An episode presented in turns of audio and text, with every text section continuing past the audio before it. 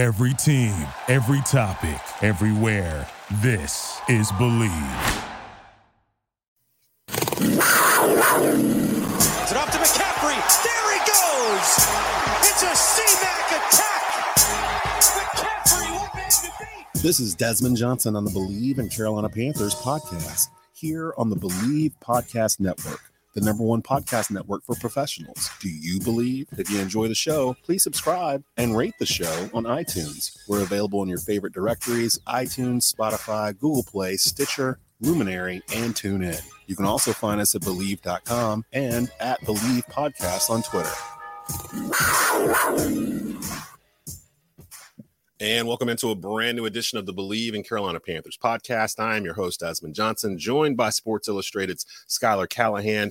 Got a lot to talk about, a lot of moves with the Panthers office uh, in terms of their staff, their coaching staff. We'll get into all the hires that you may have missed over the past seven days since the last time we were on. Little football game broke out in Los Angeles on Sunday called the Super Bowl. We'll uh, review our thoughts on that matchup and um, pretty good game between the Rams and the Bengals. Uh, Rams victorious, winning their first uh, their first Super Bowl since 1999, and uh, we'll we'll talk about the futures for both of those teams as well. And uh, I wanted to talk a little bit about the halftime show. For me, I thought it was the, the best halftime show of all time. We'll get Schuyler's opinion on that. Uh, it seems to vary online based on uh, your age, so we'll see uh, where that falls into play as well. But before we get into all of that stuff, uh, a quick word from one of our sponsors at Bet Online. Bet Online would like to wish you a happy new betting year as we continue our march to the playoffs and beyond. Bet Online remains the number one spot for all the best sports wagering action for 2022. New year and a new updated desktop and mobile website to sign up today and receive your 50% welcome bonus on your first deposit. Just use our promo code BLEAV to get started. From football, basketball, hockey, boxing, and UFC, right up to your favorite Vegas casino games. Don't wait to take advantage of all the amazing offers available for 2022. BetOnline is the fastest and easiest way to wager on all of your favorite sports. That is BetOnline, where the game starts. Um, Schuyler, do you want to? Let's just dive into the Super Bowl here quick before we go over. We'll finish up the show with the Panthers news and notes and uh, things that they've been doing over the past seven days. But of course, Super Bowl uh, 56, the Rams victorious 23 to 20 over the Cincinnati Bengals. What was the biggest takeaway from the game itself that you had when it was over um, ab- about this this matchup, this game, and and the two teams going forward? Um, you know, I think it kind of played out how I expected it. You know, I think Cincinnati was. I thought Cincinnati would have a chance to win. Uh, we said that the last two weeks, but at the end of the day, you kind of knew that this this LA team was just better equipped to win in a big game like this. They they were just the more dominant team defensively. They they have a lot of playmakers where Cincinnati's got really Ja'Marr Chase. They got a couple of other nice receivers, but I, I just don't think that they're they're quite to the level of the Rams just yet. And for Matthew Stafford, he hasn't been in this situation before, but he's been around the game for so long. Whereas Joe Burrow is only in year two behind a very bad offensive line. So the one thing that I, I kind of took away from this is like Cincinnati, like everyone talks about, oh, Cincinnati will be back. I don't know if that's going to happen. Like, uh, yeah, me either. Yeah. The, the AFC, I mean, we, have said this before. The AFC is so loaded right now with with really good young quarterback play. When you got Josh Allen, Patrick Mahomes, Lamar Jackson, I mean, it's going to be hard to get back there. And when you, I, I feel like this kind of just worked out for him because you know they they they were able to get past Tennessee and they they got the upset over Kansas City. But is this is this a team that's really built to do that year in and year out? I don't think so. You know, Kansas City is going to be better. They're going to get back. You know, Buffalo seems like they're ready now. Like, and I think that even the Ravens, they're just a couple of pieces away from being Super Bowl contenders again. So. Yeah. I, I don't know that they're going to be back, but I, I'll say this: I think I think Matthew Stafford's getting a little too much love right now. I mean, this, yes, he won the Super Bowl, but everyone's talking about how he's a Hall of Famer and stuff like that. Let's pump the brakes on that. okay. He had to go to LA to win a ring. And really, I mean, yes, yes, he excelled in that offense, but it's not like he's the reason they won the Super Bowl. Yeah. Yeah, I, I, would agree with that. And in terms of which one of these teams is more likely to get back to the Super Bowl, I would lean towards the Rams just because they have uh, talent, um, and most of it's in the prime of its careers, whether it's uh, uh, Jalen Ramsey or Aaron Donald, who's actually threatening retirement after eight years in the NFL. Um, at first, when I, yeah, when I saw that, my eyes kind of got big, like whoa. But then I thought about, it, I was like, well, actually, he's played eight years. He's done pretty much everything there is to do as a defensive player in terms of accolades. The only well, thing left out there was a ring, and he, and he just got that. Do you want to, you know, be able to run around with your kids and remember their names and things of that sort. You know, it, how long is too long? Um, I was trying to think of a player other than Jim Brown who pretty much retired at the peak of their career um, after winning a Super Bowl. I don't, I don't know of one. Uh, Barry Sanders comes to mind because he was still, you know, pretty much at the top of his game, but he didn't retire after winning a ring. I, I can't think of anyone. Elway wasn't at the peak of his career. He did walk off. Bettis walked off but neither one of them were at the peak. They were at the towards like, I mean, they've been playing much longer. So it's like this would be different if Aaron Donald decides to step away from the game. But honestly, I think it's more of a play towards, uh, you know, if he comes back, he wants more money. Like he wants to be the highest paid player defensively in the league, if not maybe uh, inching towards quarterback numbers because uh, I think I saw he's like the fourth highest paid defensive player in the league right now or something. But clearly, he's the best defensive player in the league. He pretty much ended that game. he pretty much the last two plays was Aaron Donald just basically wrecking havoc. And uh, we said it last week before the game. Well, I know I did. I'm more worried about the Cincinnati Bengals becoming Dan Marino and the Miami Dolphins or Cam Newton and the 2015 Panthers, where when that game ended and they lost to the Broncos, what was the pretty much the message out there amongst the media? Oh, the Panthers are going to be back. They're building a dynasty. They got a five year window.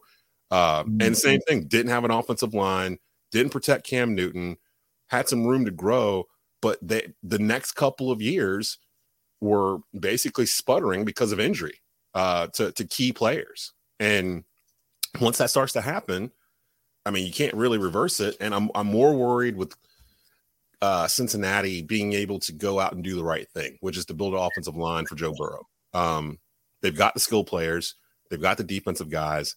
They they're kind of in a situation like the Panthers, except they just they have a guy at quarterback, and that's the main difference that they can rally behind. The Panthers didn't, but if you took Joe Burrow off of the Bengals, how much difference is there between the Bengals and the Panthers in terms of personnel?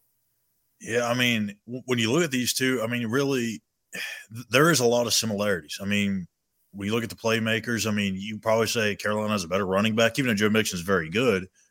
Christian McCaffrey healthy over Mixon, yeah, yeah any day. So. Now Ja'Marr Chase is probably better than DJ Moore, Robbie Anderson, but it's not like DJ Moore, Robbie Anderson are like terrible. You know what I mean? Right.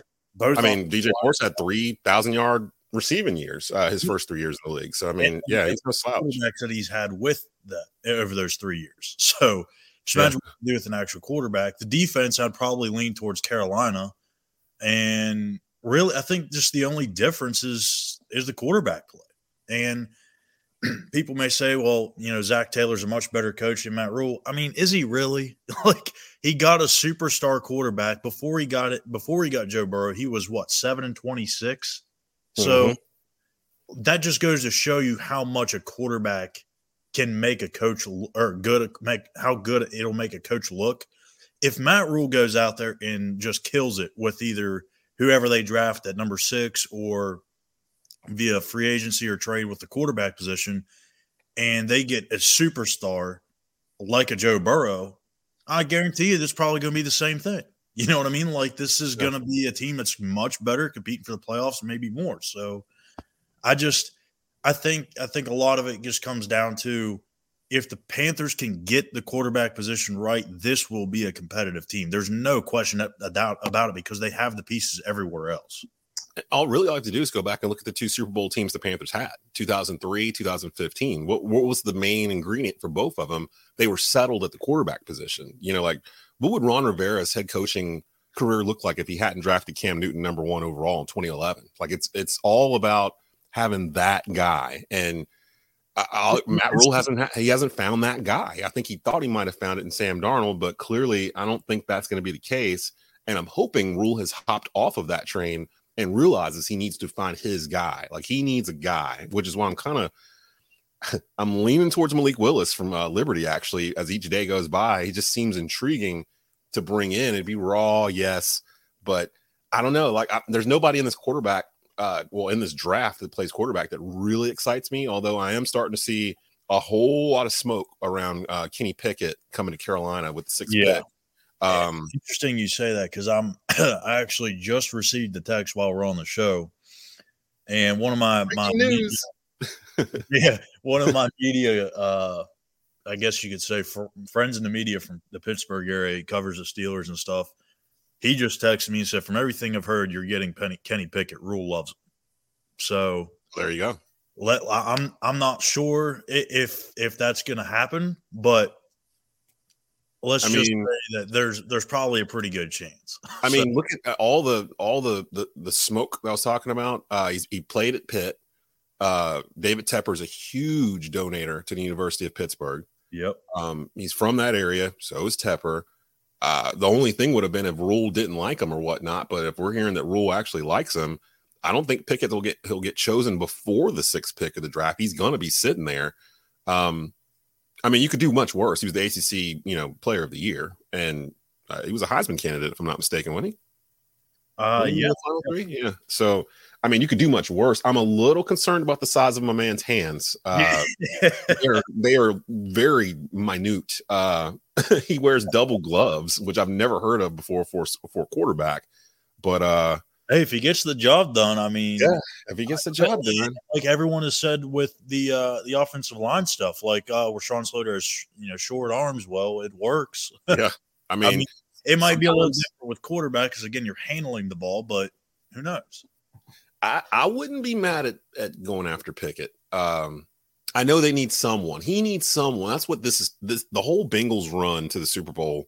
The main takeaway I took from it was that okay, Zac Taylor found his guy, and he already had pieces around. But once he had his guy in place that this team was going to follow behind, the Bengals kind of rode a wave. And I could the Panthers, the two times they've gone to the Super Bowl, the same thing has happened. Whether in 03 with Jake Delhomme coming off the bench and taking the, the starting role from Rodney Peete at halftime of game one. And that team just rolled from that point forward and probably saved John Fox's job, to be honest, at that point. Uh, or 2015, where up and down, up and down, up and down, every other year the Panthers would win, then lose, then win, then lose. And at the end of the 2014 season, that was the year where um Cam flipped his truck coming off the the uh, the turnpike or the highway or whatever near the stadium uh, missed a game, came back. They rat off like four straight games, and it kind of set off the next year for 2015. But they knew who they had at quarterback. There was no doubt Cam was at the peak of his powers at that point, and uh, it, it honestly it bought Ron Rivera more time and an extension and everything else that came along with it. But that's the key. You got to have that guy uh, at quarterback. The Rams, Sean McVay, he realized Jared Goff wasn't going to be that guy, so they they threw even more chips on the table that we didn't even know they had to go get his guy. And, you know, kudos to the Rams. They put everything in the middle of the table and basically said, this is the year. We got to do it right now. And they finished the job. So, I mean, the Rams, I think, would be better equipped than the Bengals to get back. But I don't know if the Rams are going to be able to hold on to some of these pieces like Von Miller, uh, Odell Beckham Jr., who I thought was on his way to winning the, the game MVP award when he got hurt. Uh, he was playing really well. Felt really bad uh, for him because the the narrative around him, he was kind of turning that around, and then he ends up tearing his ACL. But uh, th- the Rams are in a tough division in the NFC West. Um, the 49ers scared a lot of teams this year. Seattle's going to be poking around. Then you have this curious case with the Arizona Cardinals and Kyler Murray, um, where some stuff's starting to leak out. Where uh, I don't think the Cardinals will put Murray up on the trading block. But is that something you would entertain a Kyler Murray trade to Carolina? If that uh, it's something we got to address. It's going to eventually get popped up on uh, I mean, not already on Twitter, but if, if Jimmy G had already had some of these rumors floating out there about you know the connections with him and the Panthers, I mean, why not Kyler Murray? I mean, Yeah. let's be honest. I, I would never trade for for Jimmy Garoppolo because he's he's closer to thirty years old. He's never been an elite quarterback, anyways. Mhm. So you might as well just stay with Sam Darnold if that's the point. But if you're if we're talking Kyler Murray, I mean, I hate to mortgage the future. I really do. But when you have a chance to bring in a very good quarterback, I don't know if Kyler Murray's like I I wouldn't say he's a top five, top eight quarterback yet. I think he's certainly top ten. but he's he's got the the potential to be even better. So I would I would definitely make a move for him. Now, obviously, you're going to have to give up multiple picks for him, probably maybe even a, a star player. But yeah, I, I, saw a mock where it was like they'd have to give up uh, this year's first round pick, next year's first round pick, a second, uh, Derrick Brown, and and something else, um, like a mid round pick for Kyler. Um, and I was like, that's a lot of stuff to give up for Kyler Murray. Um, I don't know. I, have never been a fan of the small quarterbacks. Uh, a friend of mine uh, on my weekend show mentioned uh, this past week that Kyler Murray is a sober Johnny Manziel. I was like, you know, I have compared their running style because like they're so little that their their hands are kind of flopping around or running or whatever. Um, I don't know. I, I prefer the the the the bigger quarterback. I'm more worried about them getting just blasted on any given play. Uh, although Kyler Murray, with the baseball background, he's really good about sliding, avoiding contact. I think Robert Griffin III kind of taught all these running quarterbacks, uh, you know, don't take every hit. Like it's going to shorten your career uh, considerably if you if you do that. Um, back to the Super Bowl. Uh, most of the conversation though that I saw last uh, yesterday when I got on uh, social media, you know, I, I, I get around social media and I bump into arguments and poke people and figure out what's going on, where the vibe of everything is. It felt like more people were talking about the halftime show than the actual game itself. And it felt like that going into the game, too. Um, I'm 44. I grew up in the 90s. I graduated from high school in 1996, from college in 03. So, like, that halftime show was for me. You know, like that that whole stage, everybody that was up there, um, it was just crazy to me uh, I, me personally, I think it was the the greatest halftime show of all time, and part of it's because you could hear everything. Like people don't understand um, how anal Dr. Dre is about audio and how it sounds and like the crispness of it, and like you could hear that might have been the best sounding halftime show in my living room that I can think of. Like pretty much every artist like sounded great. They had a live band. Uh, it was set up tight so that they were moving from spot to spot. There were I didn't see any issues whatsoever. They hit all the hot spots in terms of the songs you expected them to do. Uh, the main argument I see is that uh, Prince was better, and I'll uh, I'll let you have the floor here, Schuyler. W- what would you say is the greatest halftime performance of of of all time? Because that's the debate right now. It's really more along the lines of was that better than the Prince performance in Miami in the rain, or is there another one out there?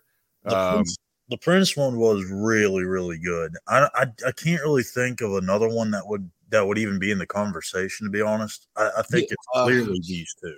Maybe people brought up uh, Beyonce's performance a couple years ago uh, in New Orleans yeah. basically shut down the the Superdome's electricity after she was done. There was a delay. Was uh, it Michael Jackson in one of them? Uh, Michael Jackson actually was the very first true music performer. Uh, That's fun, right fun fact there used to not be a halftime performance at the super bowl they would just invite like college bands and stuff to go in there and do marching band stuff and uh 1993 michael jackson offered to do the halftime show uh, another fun fact these acts don't get paid to do the show dr dre paid his own money to produce that that show on Sunday. Yeah, I didn't know that until this weekend. Yeah, yeah. So I mean, I mean, it's not like Dr. Dre and got it. I mean, they him and Jimmy Iovine sold beats, and he's close to a billionaire at this point. But uh, you could tell just the, the details out there that the dude was on top of everything. Michael Jackson's performance had uh, it was 93. So I mean, we're talking almost 30 years ago or over 30 years ago, close to it. I remember there was there were kids with like signs like in the field and they would flip them and they would change the different words and stuff. So when you saw it from above, it was pretty cool. Um Beyonce's thing, uh, she performed formation. Uh, I don't, I don't know why I can't remember Beyonce's that much. I, I don't. I don't really. I don't really remember a lot of halftime shows. that's my point because I'm like everyone's like, oh no, Prince was better. Prince was better, and I'm like, can you name anything else that happened in that performance with Prince besides him playing Purple Rain on an electric guitar in the rain at the very end? That's the thing everyone remembers. That's what I remember. That's why I made it the best for me. I was like, oh my lord, this dude's gonna die playing Purple Rain at the Super Bowl. Um, but no one else can name anything else that happened in that performance. People are to be talking about this halftime performance on Sunday forever. Like there's little things all throughout it uh, that were just super cool. Um, They yeah. even had me at the point thinking they were going to pull the Tupac hologram out when he started when Dre started playing I Ain't Mad at You on the piano. Because that was the rumor that they were going to use that Tupac hologram they used at Coachella or whatever a couple years ago. And he started playing that. I was like, oh, they're going to actually do the Tupac hologram. And then they kind of swerved right and went into uh still DRE. But I thought it was the best one. Um, someone mentioned Bruno Mars from a couple years ago. I can't even remember it. I can't remember what he did.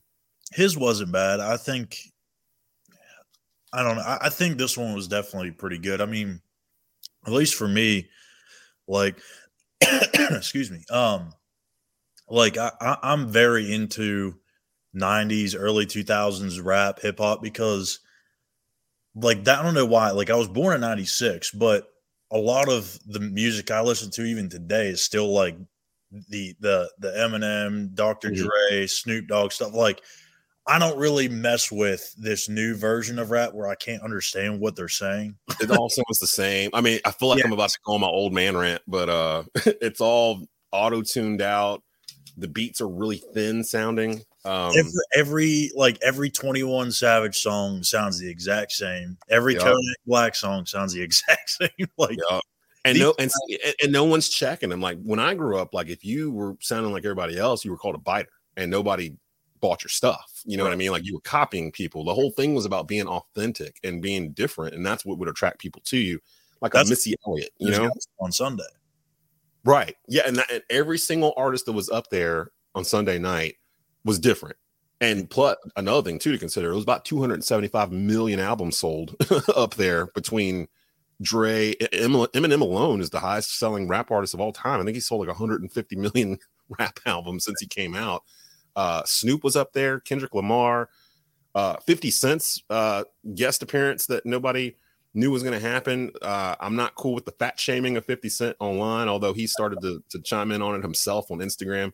It's all good fun, but we rewatched it last night, me and my wife, and uh, we were watching it and we were like, wait a minute, he's not even fat. Like he's actually really like built. yeah. I was like, look, he was thinking he was going to play in the game on Sunday, not perform at it um, like a fullback out there. But all in all, I thought it, I thought it was fun. That was the highlight of the night for me, which is different. The halftime show, the commercials were great. Um, it was just good. It was good. It was a good way to end the NFL season. Like everybody had a ball, and now we've got six months or so before we get some uh some football again. But uh, we'll try to keep you guys entertained as much as we can. There's all kinds of stuff that's going to be going on. Free agency, the draft's going to be happening in about a uh, when is the draft? March. Uh, I think it's. Gosh, you get me off off. Uh, I think it's April, but I think it's like early April. I think, and then like right after that, we have rookie mini camp, then OTAs. Mm-hmm. It's going to start. It seems like so far away, and this is what I was telling my fiance the other day. She's like, you know, doesn't it feel like so long until football games? Like, well, for for me, not really, because we've got, you know, free agency is going to start here in a month, exactly yeah. a month and we've got the draft right after that. Well, really, the the, the combines here in like two weeks. So everything never stops. It never ends. we get like a, we get like a ten to fifteen day window in in middle July, and then it's it's back. Yeah, I know that's usually the time where like uh, I'll bring on like writer beat writers and things like that, or I'll go find Joe Person from the Athletic to do a segment and I know in July, like right before minicamp starts, to just not bother any of them. They're off on boats and yeah. they're they're trying to get it in because they're about to go through this gauntlet again. So I always try to grab them right before or right after. Um, the we'll move now. Of course, this is the Bleav in Carolina Panthers podcast. Uh, you can catch previous episodes on the Bleav Podcast Network we're going to get into some Panther news here because there was uh, a lot of hirings along the staff. We'll talk about that, and Sam Mills being finally admitted into the Hall of Fame here as we uh, the wrap up this episode this week. But first, a word from NordVPN. What's more important than peace of mind? Nothing, and that's what NordVPN is here for to give you the peace of mind while you're online. And with all the threats that you face today on the internet, it's more important than ever to be sure you have the best VPN you can get. NordVPN is the world's best VPN service, offering the fastest connectivity, most servers, and next gen encryption to make sure that everything you do online stays secure. Plus, you can use NordVPN on all of your computers and devices, no matter the operating system. With Nord's VPN's unlimited bandwidth, you never have to worry about a slow connection either, and plans start at under $4 a month. So grab your exclusive NordVPN deal by going to nordvpn.com slash bleav or use the code bleav. That's B-L-E-A-V to get up to 70% off of your NordVPN plan, plus one additional month for free. It's also risk-free with Nord's 30-day money-back guarantee. I'm gonna have to hop on that myself. So that's NordVPN. Uh, use the Bleav deal and save some money uh, on your VPN service here. The we didn't get a chance to talk about it last week. It happened like right after we recorded uh, last week, but um, the Panthers brought in a familiar face to the defensive coaching staff last week, hiring former assistant Steve Wilks, bringing him back for a second stint. He's actually from Charlotte. He graduated from West Charlotte High School, uh, went to Appalachian State for college. So he's got a lot of deep roots here in the state of North Carolina. Um, played some Arena League in the 90s, got a got a start as a coach at Johnson C. Smith in Charlotte in 95. Uh, was on the on Ron Rivera's coaching staff in 2012 as a defensive back coach and also served as an assistant head coach uh, from 2015 to 2017 with Rivera and defensive coordinator in 2017. And I was trying to think, I think if I remember it correctly, um, what's the, well, mine just went blank. Who the Bills uh, head coach? Um, McDermott.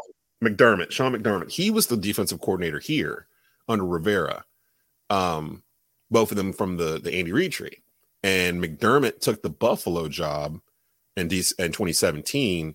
And, and when he did that, they promoted Wilks to defensive coordinator in 2017.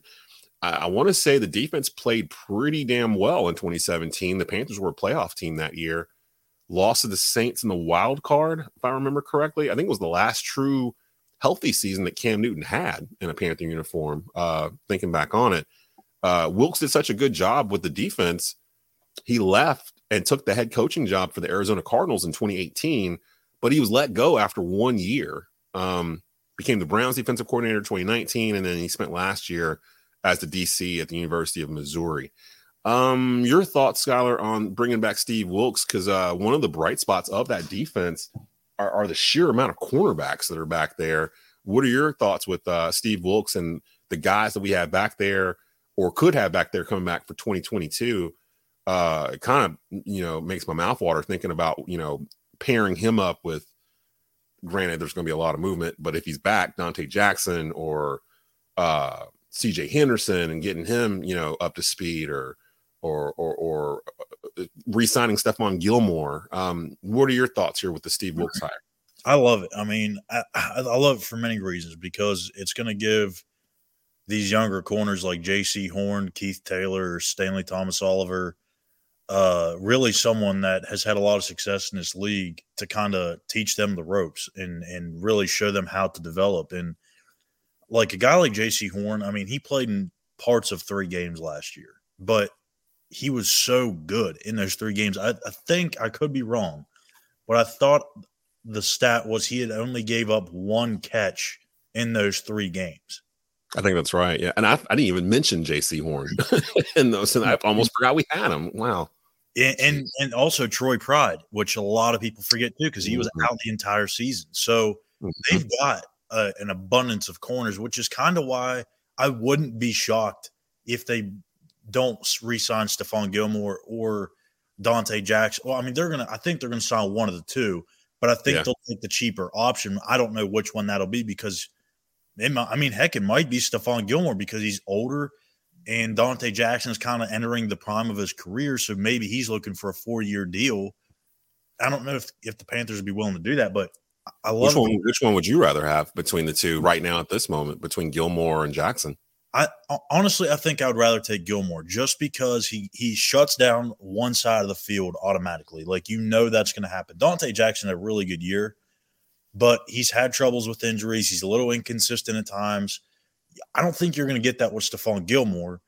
And the other thing is you've got Jaycee Horn, CJ Henderson, Troy Pride, you know, all these guys, these these young corners in their first or second year in the league. Like it, it just makes sense to have one one older guy in that group. And you also have AJ Bouye too, who's oh yeah, yeah, man, under contract next year. So they don't even have to worry about him. I would I, I would rather them bring back Gilmore along with Bouye and then you got Jaycee Horn and all those other corner young younger guys. It just makes more sense to me than to go with another younger corner and let the, veteran walk. But I love it for that reason, and I also love it for the reason that it's going to help out Matt Rhule because it's another guy that has called defensive plays in this league. He's been a head coach in this league, and that's what this staff really needed was an influx or an infusion of experienced guys. And you look up and down these hires. I mean, it's a lot of years of experience. I mean, hell, Paul Pasqualoni, the the new defensive line coach, he's like 72 years old. He's been coaching yeah. for 50 years. So I love it. I love this is what I think he needed to begin with. You can't just come in and rebuild Baylor, you know, in the NFL. Like you can't just transport Temple guys and expect to have success in the NFL. Uh, and it took him two seasons to kind of figure that out. But I'm glad that better it, it almost, go ahead. I'm sorry. Better late than never. Yeah, I, I, mean, I was just gonna say, I don't know if maybe David Tepper pulled him off to the side. I was like, hey man, you need to like uh you need to like reevaluate who you have on your coaching staff going into next year. Because it does seem kind of abrupt, or maybe he just saw it at the end of the year. It's like, you know what, I gotta change some things around here to keep my job. Um, I will say to Matt Rhule's defense, he's never once looked like he's been worried about losing his job. That's the one thing uh that he's been kind of just you know blinders on, full steam ahead he has never struck me as a type that's been worried about losing his job throughout all of this. So, um, and I think even when you go and, and look at these hires that he's made, and I and I did an article on it. If you haven't checked it out yet, go on to, to Sports Illustrated Panthers and you'll find it somewhere in the last week or so. Um, that the hires that he's made, considering the circumstances, like are very impressive because many people would think a coach on the hot seat won't be able to make these kind of huge changes without you know it being you know guys that have either less experience or their guys are in coordinating roles that have never been in a coordinating role. He's getting four guys that have been a head coach at some point in time. Ben McAdoo was with the Giants. Pasqualoni was a head coach at Syracuse in Connecticut, and he was also a defense coordinator for a long time in the NFL. Steve Wilks had one year of uh, head coaching experience in Arizona, which you talked touched on, and then Chris Tabor, the special the new special teams coach, he he did he wasn't necessarily a head coach, but he did be he was the interim head coach for I think the Bears for a game. So yeah, yeah, it every little bit helps, and and and the one I really like the most, and I think you you do too, is James Campen the offensive line coach. This dude yes. is he's fun. He's a character. They um I'm look I'm just going I didn't realize he literally almost replaced the whole staff. I'm sitting going through like yeah. all the changes of the, the coach that I, that I, wasn't really aware of. I knew they did a little bit here and there, but yeah, he kind of revamped the whole staff other than uh Snow, a defensive coordinator. Yeah, Snow um let's see the uh Jeff Nixon's back. They moved uh so the tight ends coach Brian Angelichio, he's going to look for jobs elsewhere and so they're moving the one of the defensive assistants, Kevin Gilbride, over to yeah. coach tight end. That so that was one of the um, so there's three offensive hires that round out the staff uh, that came through yesterday, um, and all three of them seem to have some sort of relationship with Ben McAdoo. Kevin Gilbride, the tight ends coach, like Schuyler just mentioned, uh, he he worked on the defensive side last year, but he coached tight ends for the Giants with McAdoo when he was the offensive coordinator and the head coach there. So there's your connection there. Um, he also worked on the Temple staff with Matt Rhule when he was an assistant in 07 through 09. So he's got connections through both of them that way. Uh, the Panthers hired Joe Dailey as wide receivers coach. He was the he was a former uh, UNC quarterback in college and a receiver. Uh, spent the last two years coaching wide receivers at Boston College. He's worked at New Mexico, had seven years at Liberty.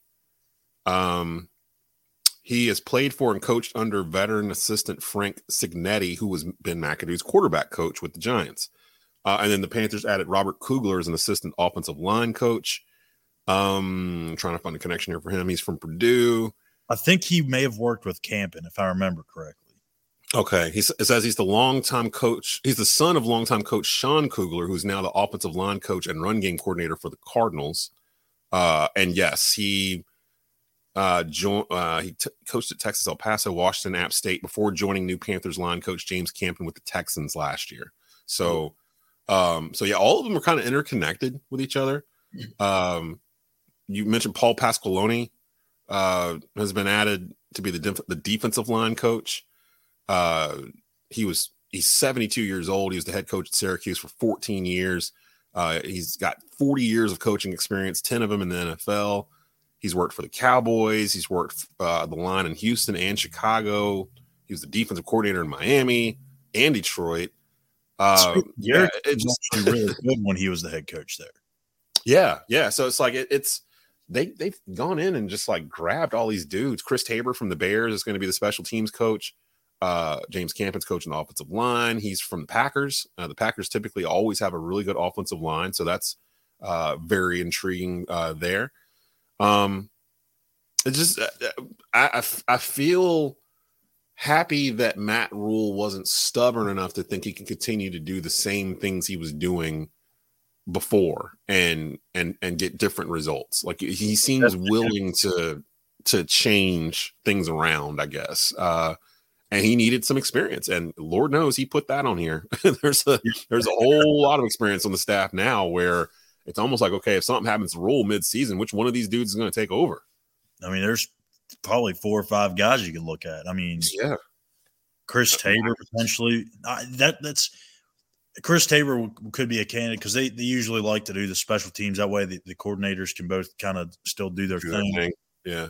Steve I Wilks would be Wilks would be uh, incredible if that happened. I'm not wishing you know Matt Rhule to have a bad half season so we can go on and get Steve Wilks in here, but um, I'm hoping all this works out. Like I, I really, we were so optimistic at the beginning of the year, just looking at the roster, and then the start got us even more optimistic. And I think we got beat down from just not just losing, but the way they were losing games, where it still felt like they were competing. They just it felt like they just didn't have enough I don't know, like enough instruction during the week to be completely prepared the way they should be, I guess. And I'm hoping that these coaching hires plus another strong draft, they've had two strong drafts in a row.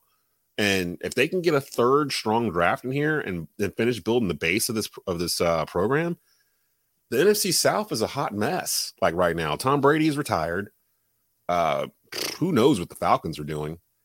Sean Payton's gone from the Saints, so that's about to fall apart at least for a year or two like this would be the time. Like, it, yeah. I mean, would it be crazy if the Panthers went from they didn't finish last in the uh division, did they? No, yeah. I think did Atlanta Atlanta finish ahead of us. Yeah, I think they did. Ooh. Well, I mean, the past two times we've been to the Super Bowl, it was from worst to first in our division, so maybe that's a good thing. Um, but no, I, I do feel like uh, Carolina. If you look at all the teams out there that were last place in their division, who would you pick to be the one that could move up and do a Bengals just quick ascent up the thing. I'd say it's Carolina off their defense, um, off their skill position players on offense. If McCaffrey can stay on the field and whatever they do at quarterback, if they nail this quarterback pick and get it right and get some guys in here to play offensive line, I don't see any reason why Carolina can't contend for a playoff spot next year if all this stuff works out, you know, with the coaches and everything else. Yeah, I mean, what would be uh, very ideal is if they do happen to go with quarterback at eight, or excuse me, six. Let's say they draft Kenny Pickett, and you bring in Sam Darnold back. You make some free agent moves on the offensive line. The most ideal thing would be that the offensive line plays dramatically improved. Sam Darnold plays well enough to to allow Kenny Pickett to to not have to start immediately, and then maybe a month or so into the season, Kenny Pickett's ready takes over the job and they're fighting for a playoff spot down the stretch. If they go nine and eight, I don't think that's a fireable offense for Matt Rhule, especially yeah. as a rookie quarterback. Yeah, I would agree with that. And plus, to be honest, the past three or four years, first round quarterbacks that are selected in the draft, they don't really get to sit. You know what I mean? Like they get thrown out there. Uh, really sat much, and they don't have a lot of success outside of Joe Burrow or Justin yeah. But I mean, I mean, if you go back further, Cam Cam started his first uh, regular season game onward and and set some records in it, but that's a blip. You know, that was 2011. I'm trying to think of someone else. Well, I don't know. Lamar Jackson started from the beginning, didn't he? I know Mahomes sat a year. I believe, yeah, I think Lamar did start right away. But I mean, like if you just go back to, I guess the last couple of drafts, like Trevor Lawrence wasn't very good this year but he was on a bad team. Zach yeah. Wilson wasn't very great. Trey Lance didn't even hardly play. Justin Fields wasn't that great. Mac Jones went to perfect situation. Yeah. And last year, you know, Tua's kind of eh. Jordan Love hasn't played. And then the year before, you got Daniel Jones, who really isn't good. Dwayne Haskins. So I mean, it's not like these first round picks are gonna 100% get you the right guy. That's the most that that's the most gambling part about it because when, if you go with an offensive tackle, there's a pretty good chance you're going to nail that pick. Like, yeah, yeah, it, it's it's a it's a safer pick, whereas the quarterback pick is a little bit more risky. Which I think that's what they got to be careful of when they do evaluate these quarterbacks. Because, yeah, Malik Willis, he may have all the potential in the world, but if if you're Matt Rhule, are you going to take a guy that has a lot of potential but may take a year or two to develop, knowing that the owners you might be there. you, you, might not be there to develop him. Right. Um, you know, if you draft a guy like that. Um, I, I am mm, I was leaning towards Willis, but if I had to, if I had to pick between Pickett and Willis, I would pick Pickett.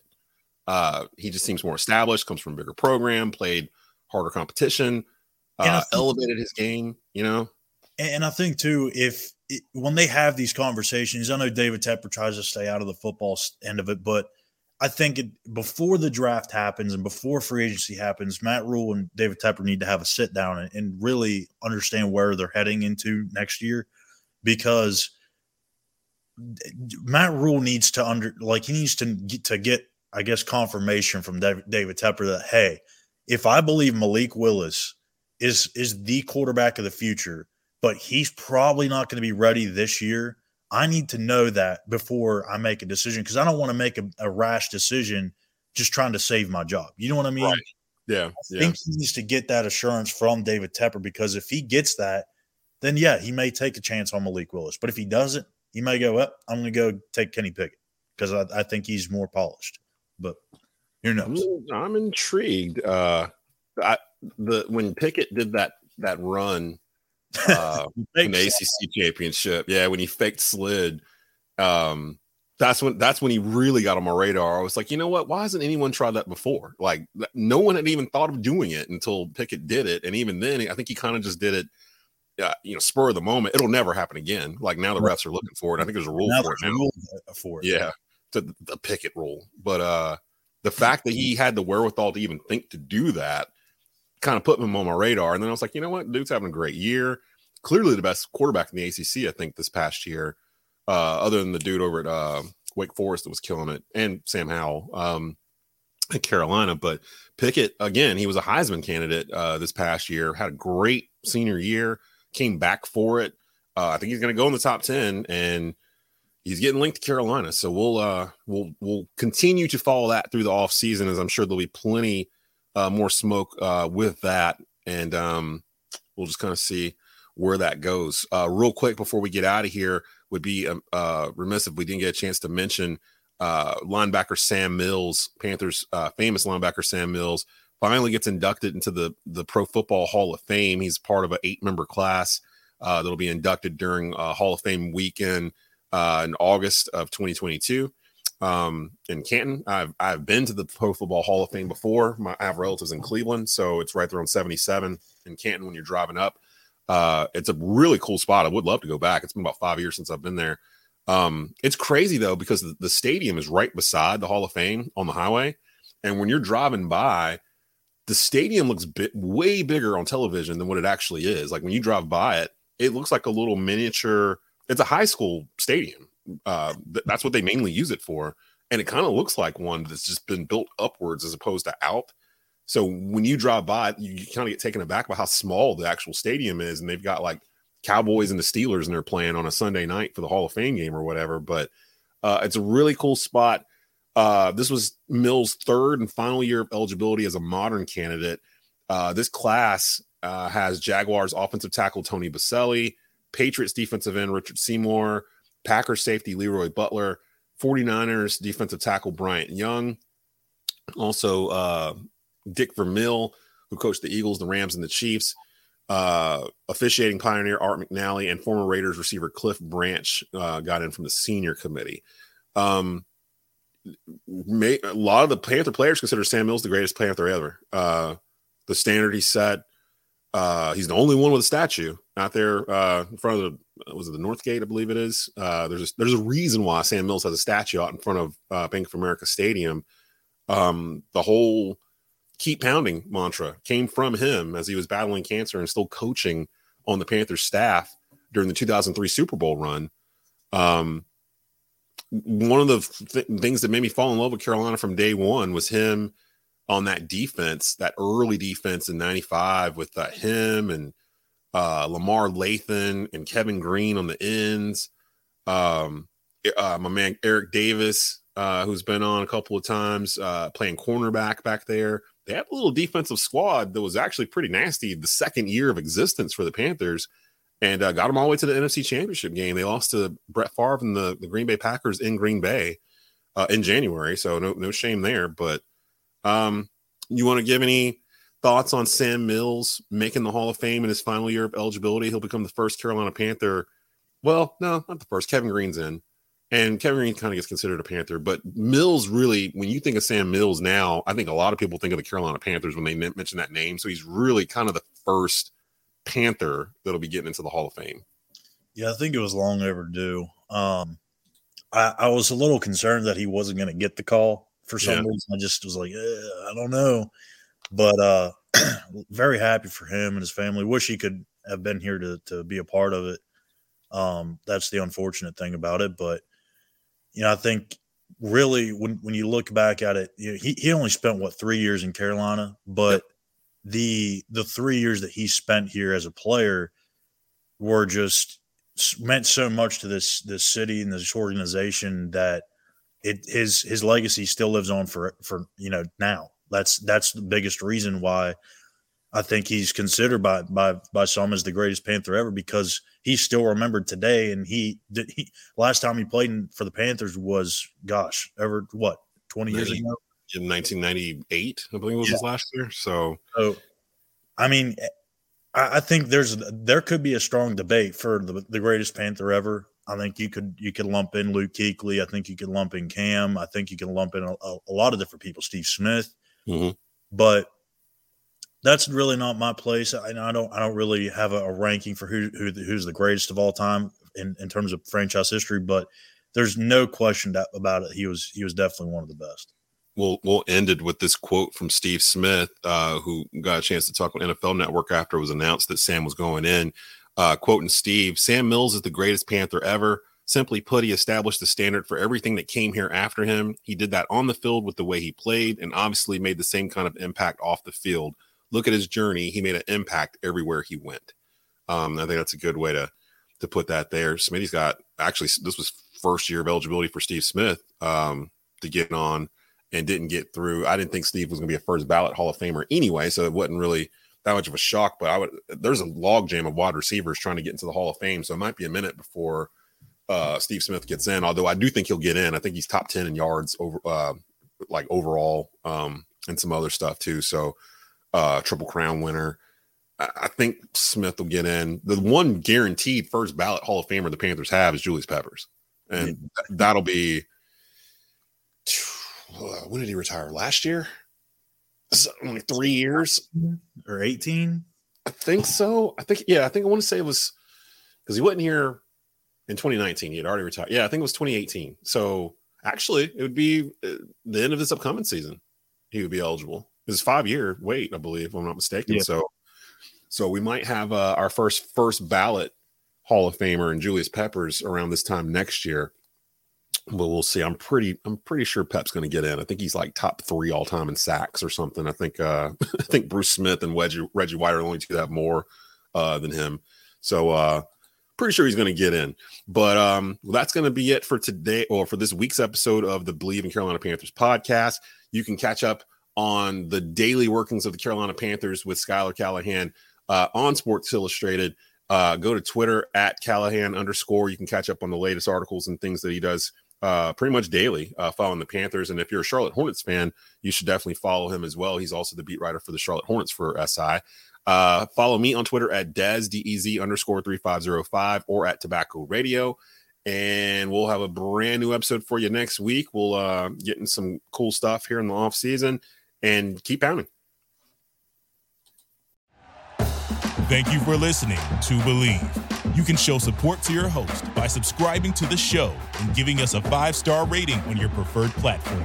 Check us out at Bleav.com and search for B L E A V on YouTube.